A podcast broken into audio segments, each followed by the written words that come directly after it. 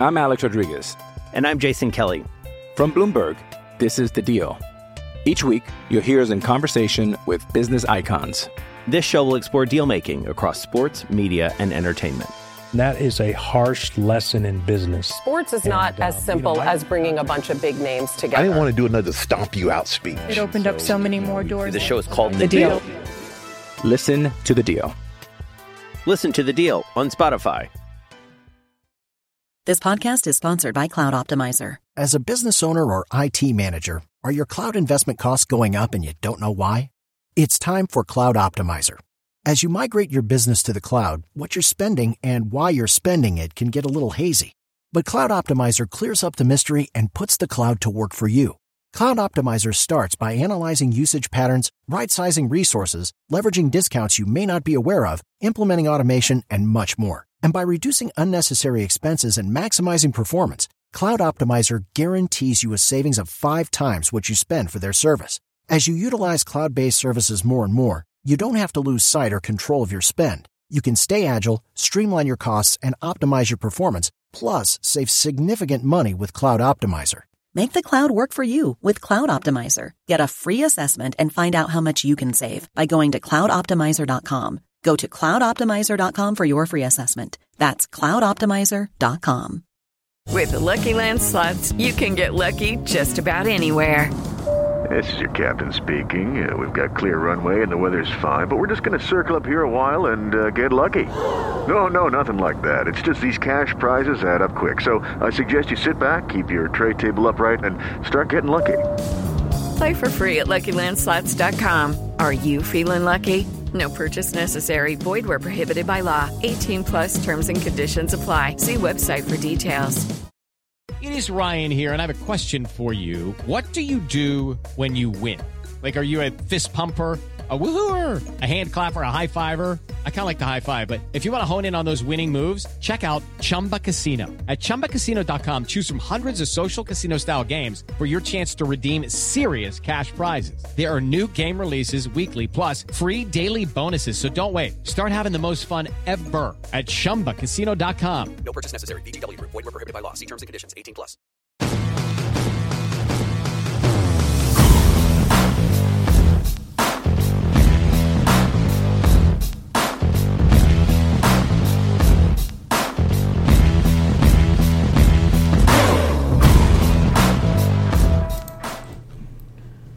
Welcome to the Red Sox On Deck Prospect Podcast. This is episode sixteen, and I am decidedly not Bob Osgood.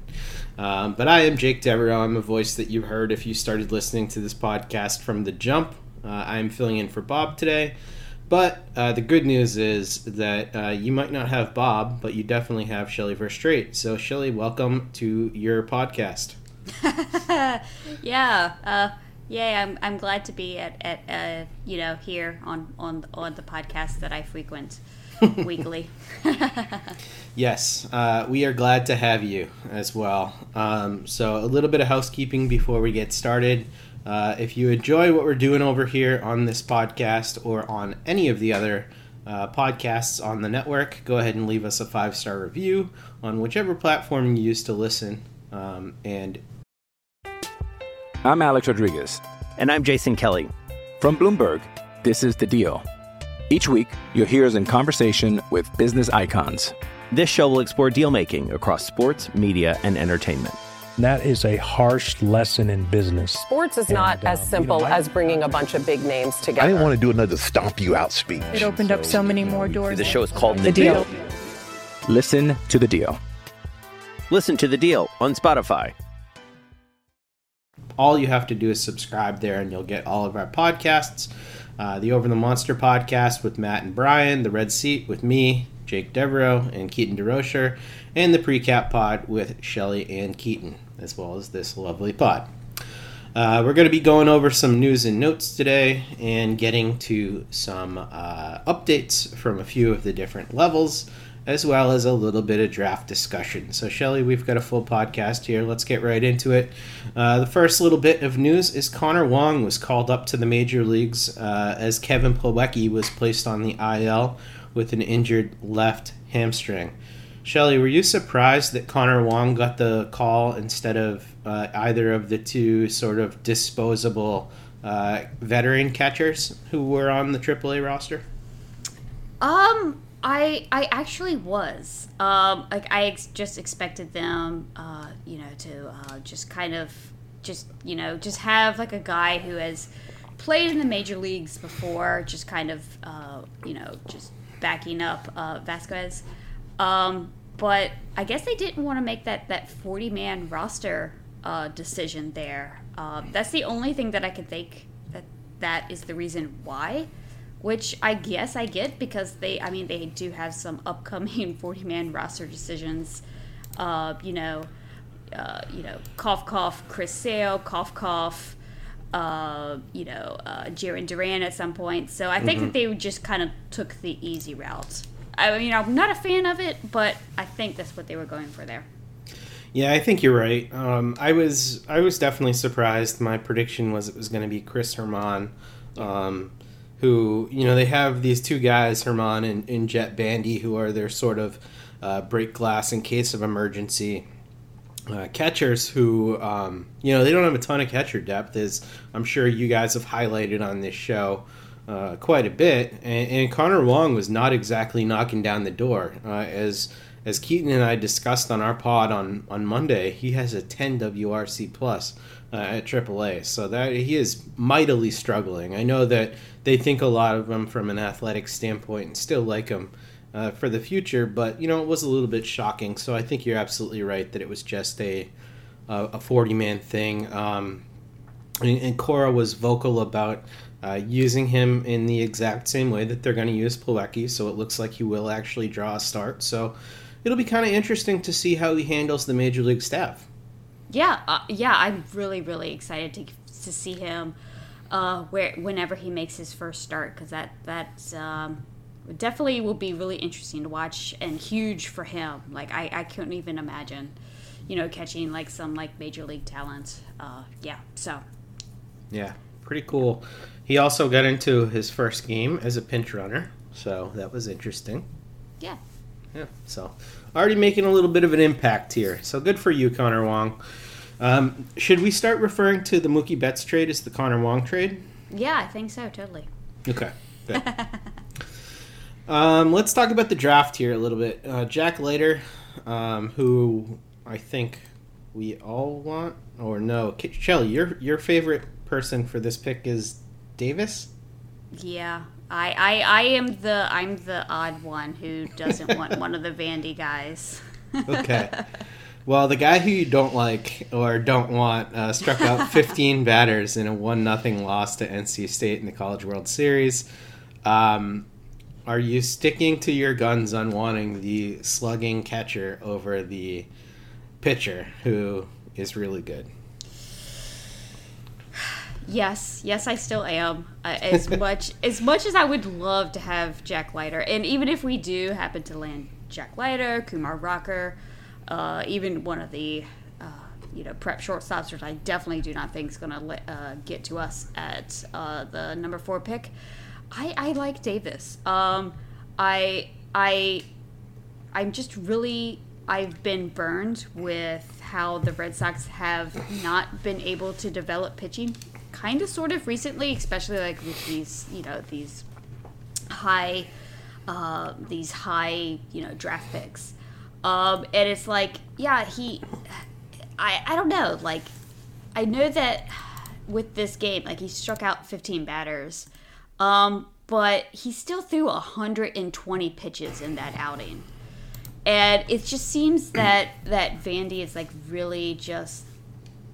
Going for it, which I totally understand. That, that's yeah, but just having Jack Leiter, who is kind of on the smaller side, I think he's like six foot, right? Throwing yeah. one hundred twenty pitches in a game, like that's that's not good. It just gives it just scares me a bit, and I just think Davis is like super uber safe. You know that that bat is going to produce, whether it is is a catcher. I mean, I think that he's probably going to move off of catcher, maybe to like third base or something.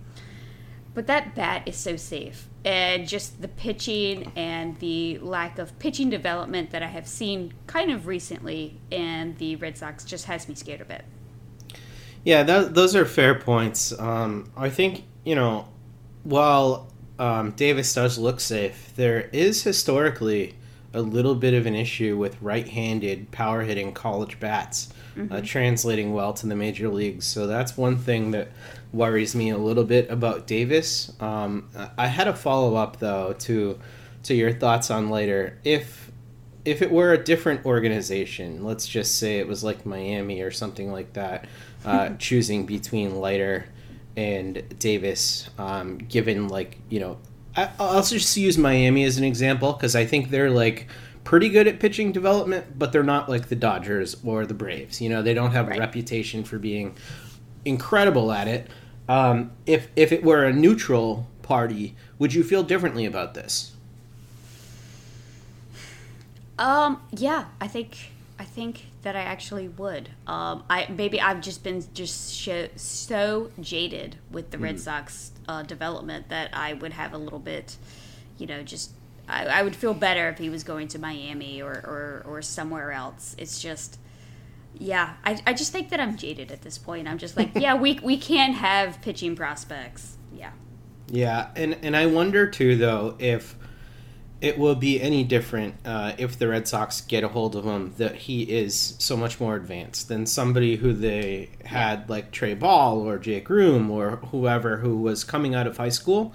Yep. Um, Jack Leiter, as a finished college product from one of the top college programs in the country, um, it feels a little bit more like getting Eduardo Rodriguez uh, after being in high A than it does, you know... Um, Getting getting one of those super raw guys. So maybe yeah. having to spend less time in the system could benefit the Red Sox. Yeah, that that that's a totally fair point.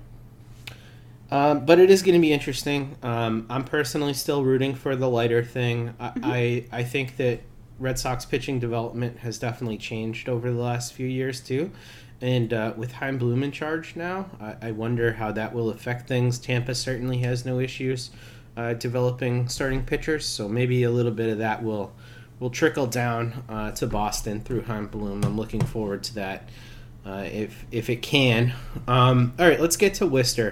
Um, we have a lot to talk about at, at triple A Worcester. Um, first of all, Franchi Cordero, who immediately went down there and looked like the best hitter uh, in the world, uh, has cooled down the past week and is only hitting two twenty-two with seven strikeouts. Uh, my question to you, Shelly, is who makes their way to Fenway first between Cordero, Jarren Duran, and Marcus Wilson? Uh, Wilson is also on the forty-man and has been hitting very well le- lately, uh, including um, a, a pretty impressive line last week, which I'll let you talk about. Yeah, um, when I was just kind of like doing uh, some research for this pre-pro here, um, I was really surprised with kind of how well Marcus Wilson is doing at triple A. I mean, it's the highest level that he's, you know, ever hit at. He's hitting um, in the past week three sixteen with a four sixty-two O B P. Um, he's, you know, stealing two bases. He's hitting, you know, pretty high up in the uh, in the Blue Sox kind of lineup there. And he is on the forty-man, and he is performing better than Cordero. But I I think that Cordero makes his, his you know, way to Fenway before any of the other guys. And as much as I like what I'm seeing from Wilson so far this year, I think that he is trade bait at this point because I think that the Red Sox really, I mean, they, they, they traded Benintendi, right, to get Cordero, right? And mm-hmm. Jarren Duran is absolutely killing it. And there's there's really just no room for Marcus Wilson, which makes me sad because he's hitting well. So I'm thinking that he might be an interesting trade piece, um, you know, sometime this summer. No, he's been D H-ing kind of a lot, hasn't he? Oh, yes? Okay. I, I did I'm, not... j- I'm wondering. I, I'm, I, I, I, I don't I don't know. I've just been looking at uh, just... just basic box scores where it doesn't have the position, so. Yeah, I, I wasn't sure. I feel like I've seen some Worcester lineups where Marcus Wilson uh, has been in the D H spot, so we'll have to look into that a little bit more. But, you know, I, I do agree that he could end up being trade bait, um, especially with the logjam that they have going on here. Um, and they have just so many forty-man decisions to make. uh, in this upcoming offseason. So if somebody's willing to pay for him, and I don't believe he was a Bloom acquisition. I believe he was a uh, acquisition under uh, Dombrowski, right? Yep, he was. Yeah, so that's also something to think about. I I would be really sad if Duran is not the the name out of these uh, three. And I've I agree. banging the drum over the last week for him to come up, and I still don't get it. Um, we're all kind of on on uh, the edge of our seat with the Jarren Duran watch at this point, but I don't know. Apparently, uh, apparently they're just not in a rush. I don't know. Yeah, it would have been really great to see like Wander Franco and Jarren Duran just be caught up at the same time and make their debut at the same time, and just have, you know, just some air lease kind of back and forth stuff there. Yeah, it would have been really cool. I do get, though, um, and I was advocating for it to happen, so, you know, take this with a grain of salt, but I do get the idea that, like, Jarren Duran might have been billed as, like, their response to Wander Franco, which is just not fair to Jarren Duran, because Wander Franco is... is like a once in a generation type prospect, so mm-hmm. it's uh it's it's kind of, yeah, I don't know if he wants that that smoke. Yeah. All right, some other news from Worcester. Tanner Houck returned. He threw three innings, struck out six while walking one, um, three and two thirds, uh, six Ks, zero walks, uh, three hits and two earned runs in the game today. Um, when do you think he makes his way back to Fenway, especially considering the struggles that we've seen from uh, Nogu Garrett Richards and uh, Nogu Martin Perez? Uh, are either of those guys getting replaced anytime soon?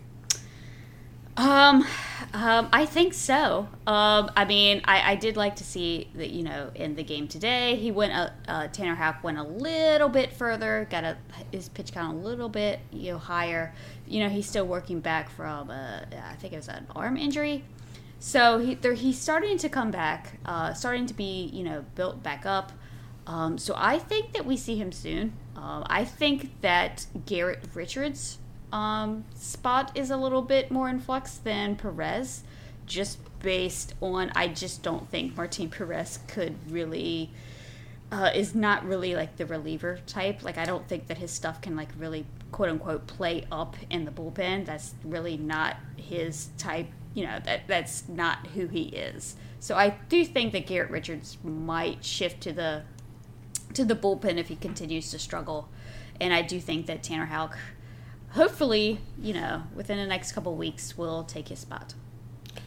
You know, I wonder if uh, Garrett Richards gets put in the pen, how much he will pout in that role. Uh, I know that he was demoted to the pen uh, with the Padres last year, but he just seems like a guy who wouldn't be super happy in that role. Yeah, I totally agree with you, because, I mean, if you just, if you just, like, watch, like, after his starts and when he's talking, like, with, you know, uh, the media and reporters and stuff like that, he doesn't really seem like a, a, a really nice fellow at times. Like, I could see where he could be a little rough around the feathers, you know, just, yeah. So I hope that he doesn't pout. Yeah. I, I wonder if they would, um, you know, maybe try and solve this situation with a trade of one of these guys rather than transitioning one of them to the pen for yeah. chemistry purposes, yeah. you know. Um, it's certainly something you have to consider on a, a team with uh, playoff and championship aspirations like the Red Sox find themselves with this year, is not upsetting that balance of, of team chemistry and being realistic with what guys can do. Certainly a new environment, and, um, you know, Richards is the last uh, start that he made, uh, and we'll see what his spin rates look tonight, but his his last start, his spin rates were way down. He didn't throw a single curveball, so that is uh, definitely telling. Uh, a guy who, as Eck has called, the spin doctor, um, you know, he just uh, he relies on that uh, to to be effective. So I I wonder, and the way he was talking about it too, you know, being like, "Oh, I'm I'm happy that I got to this point in my career before this started happening," mm-hmm. like made me feel like he's a guy who has really no intention of trying to pitch uh, without it. So yeah. I don't understand. Like, I'm just so happy they hold a team option on both uh, Richards and Perez for next year. I don't expect either of them to be back. Yep, I I, I totally agree. All right. Well, uh, Kyle Hart uh, is, as you put it, doing some things. In his past two starts, he's thrown fourteen innings, struck out nine, and has a one point two nine E R A and a one point oh oh whip. Um, is Kyle Hart actually good? Yeah. Yep. Okay.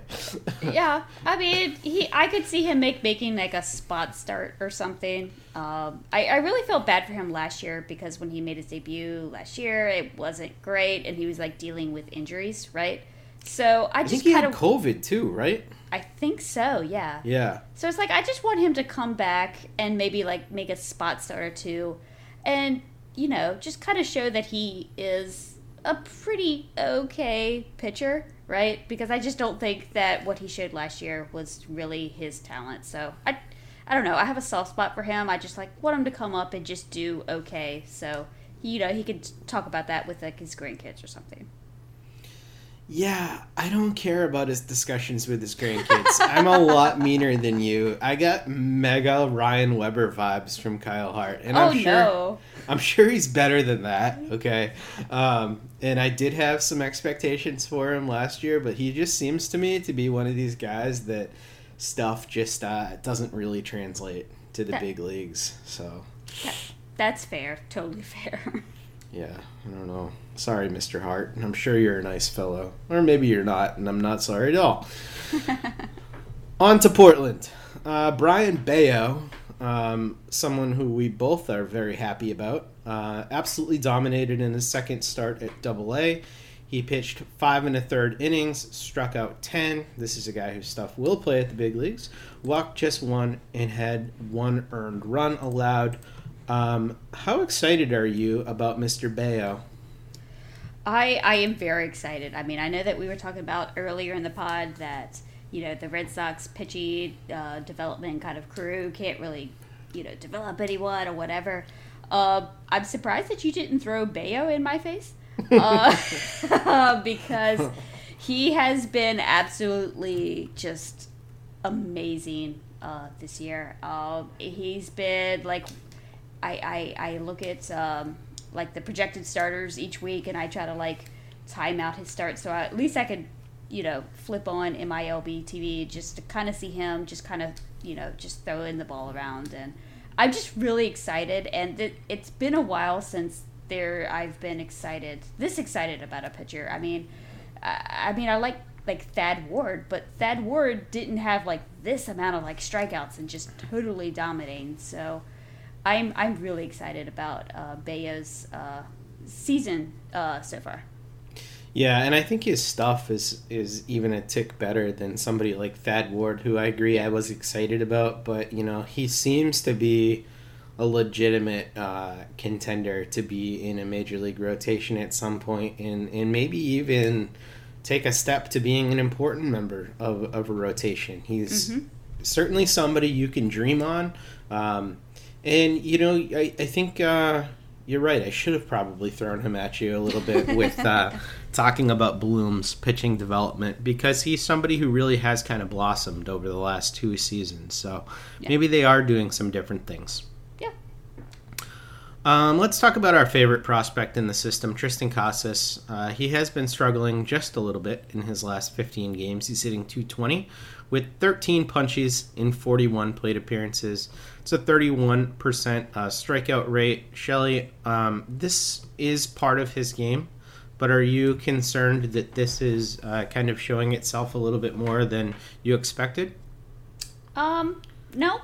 Um, I mean, I just kind of like put him on the pre-pro. Like, you know, maybe some of our listeners were just kind of looking at like box scores and be like, why is Tristan Casas not doing anything? It's okay. Um, it's it's part of his game. It's He's going to have swing and miss, but he has a lot of power. Uh, this is his first time really at a, you know, a really high level, double A. So you're going to see this from him. Um, what you kind of need to watch is how does he adjust to the pitching? Like, does he, you know, uh, is he is his batted ball profile kind of changing a little bit? Or once we start seeing the adjustment, that's when you know that, you know, Casas is back. So I just kind of wanted to point it out. Yeah, even even our top guys can struggle a bit, but, you know, don't be too scared. Yeah, I agree with you. And and what I see from from this is maybe just uh, maybe a little mid-season fatigue. Um, you know, he did play the U S A baseball stuff with Jarren Duran as well.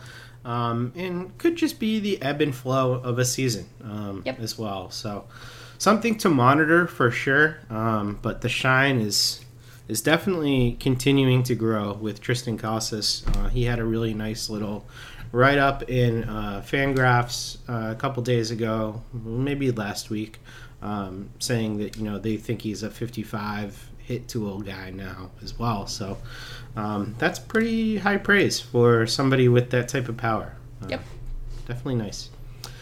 Uh, moving down to High A Greenville, Chris Murphy, um, maybe my favorite pitching prospect outside of Brian Baio uh, in this system, has pitched well in June. In three starts, he has sixteen innings pitched, uh, fifteen strikeouts, and just two walks, which is the lovely part of Chris Murphy's game and one of the evolutions since he's come to the Sox. Uh, in the game today, he went five and two-thirds with six strikeouts, zero walks, just three hits allowed, and one earned run. Uh, are you impressed with Chris Murphy's continued development? Uh, yeah, I, and I'm really glad to hear that you're a Chris Murphy uh, stan as well. Um, mm. I, I mean, I've been a fan of his like since he was drafted, and he showed like a lot of improvements uh, with his control uh, in two thousand nineteen, like a really, really short stint. I mean, and then and at the beginning of this year, we started to see those walks kind of come back, and I'm like, well, maybe that was just a short sample size back in two thousand nineteen. But his last couple of starts, he's not walking guys, he's striking out guys, he's limiting hits. I'm like, yeah, this is the Chris Murphy that we saw after he was drafted, and I'm getting right back on the Chris Murphy train. I'm so excited. Yeah, he was a guy I got a couple looks at in person um, before COVID hit uh, at, at Lowell, um, and I was just super impressed um, because... you know, the scouting report that we got on Chris Murphy when he was drafted versus what I ended up seeing on the field uh, was quite different. So, mm-hmm. you know, definitely credit the um, minor league coaches of the Red Sox and the Red Sox excellent pitching development for uh, getting Chris Murphy where he is today. Yep. Right, Shelly? Yep. I'm not going to say anything. I'll just say, yep. Mm-hmm. yep, yep, yep. Uh, more importantly, they'll have to deliver him nicely to uh, to Fenway before Shelly will change her mind about pitching development for the Red Sox, which is very fair. Uh, down to the lowest level of the minors that is not the G C L or the D S L. Uh, Salem. High A Salem. We're ugh, Low A Salem now. Jeez, I'm going to do that a thousand times one hundred percent. Before I get it right. Uh, Eduardo Lopez, international signee for the Red Sox from, what, twenty nineteen? Yeah, that was uh, twenty nineteen, right? Uh, eighteen, actually. eighteen, wow. Time flies. Uh, Eduardo Lopez was a surprising add to the Salem roster in his first taste of professional baseball uh, since his D S L stint in twenty nineteen.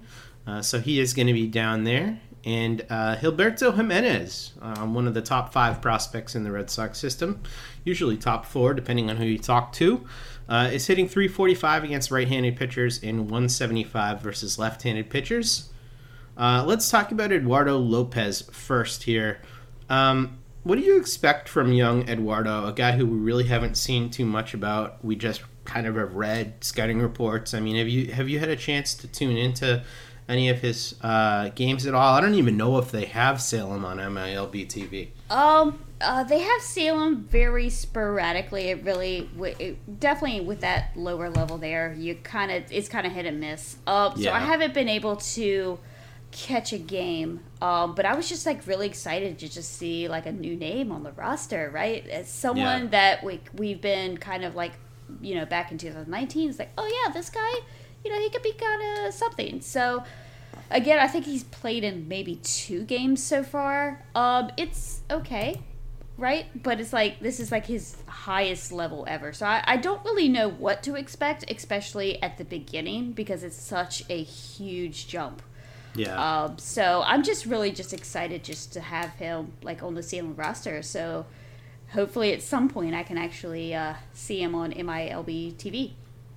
Yeah, I'm really excited about him too. Um, you know, for fantasy baseball, which Shelly and I both do, and we contribute to a bunch of stuff with that.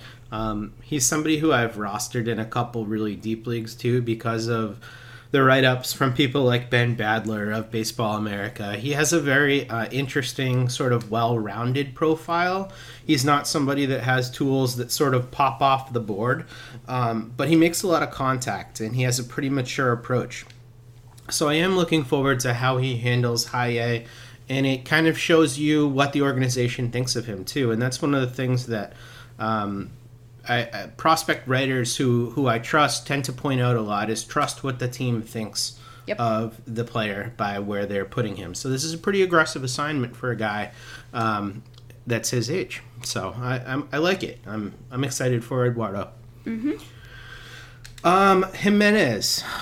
This is a guy who um, we think a lot of, but mm-hmm. when I saw him at Lowell, the swing um, from the right side and from the left side could not be much more different. Um, he's very, very slappy from, I think it's the left side, um, and he has much more of a traditional approach uh, from the right side. Or do I have those reversed? I can't remember. Mm, I think you have it correct. Okay, um, but the, the the point here being switch hitting's hard, right? Yeah. yeah. So, I mean, if if Gilberto Jimenez, his swing looks so much better from one side than it does the other, and, and the splits are kind of showing that right now. I mean, is it time to just have him switch and focus on one thing? Worked pretty well for Cedric Mullins, right? Uh, yeah, it worked really well for Mullins, and. Uh, yeah, I, I when I was just kind of like going through like stats and just seeing like this stark difference between right-handed pitching and left-handed pitching, and knowing that he's a switch hitter and just knowing how difficult that must be. And I've heard I've heard you say um, that his swing is it, it's totally different for like both sides. Yeah, um, I I don't know why they are still kind of like letting him switch it. Um. Uh, I I just hope that someone gets in his ear that maybe maybe you should just stick to the side that you hit better with. Focus on that. Become a much more complete hitter. Yeah, he's probably not going to show a lot of power. I mean, that's really not his game per se. But just focus on one side. Get really good with that side. And then, you know, just go balls out in the outfield. Just catching, uh, just, you know, just be the great... you know, center fielder, and just focus on one side of the plate. Yeah, I agree. Baseball's so hard in this modern day with, you know, the the crazy spin rates and velocities that pitchers have.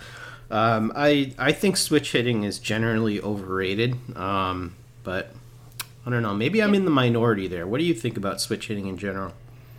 Um, I, I'm I'm not the biggest fan. I mean, there are there are very there are very few people who can actually do it well, and right. usually it doesn't go well. So I'm, I agree with you. I think that it is um, overrated. Yeah, I'm the the guy who I think of when I think of switch hitting actually being effective is uh, Jason Veritek, but you know he's like a once in a yeah blue moon talent. Exactly. yeah. All right. Well, that uh, concludes today's show. Uh, do we have any listener questions or anything uh, to go through? Nope. No questions. Okay. Well, if you do have any questions for this podcast, uh, you know, chime in to us on the Over the Monster Twitter account. We're always willing to answer your minor league questions as well. You can check out Bob Osgood at The Dynasty Guru as well. You can check out Shelly at The Dynasty Guru or at Over the Monster. And you can find Bob on Twitter at Bob Osgood fifteen. You can find Shelly at Shelly V underscore six four three. You can find me at, at DevJake. Thanks for joining us for today's show. Thank you, Shelly, and we'll be back with you next week.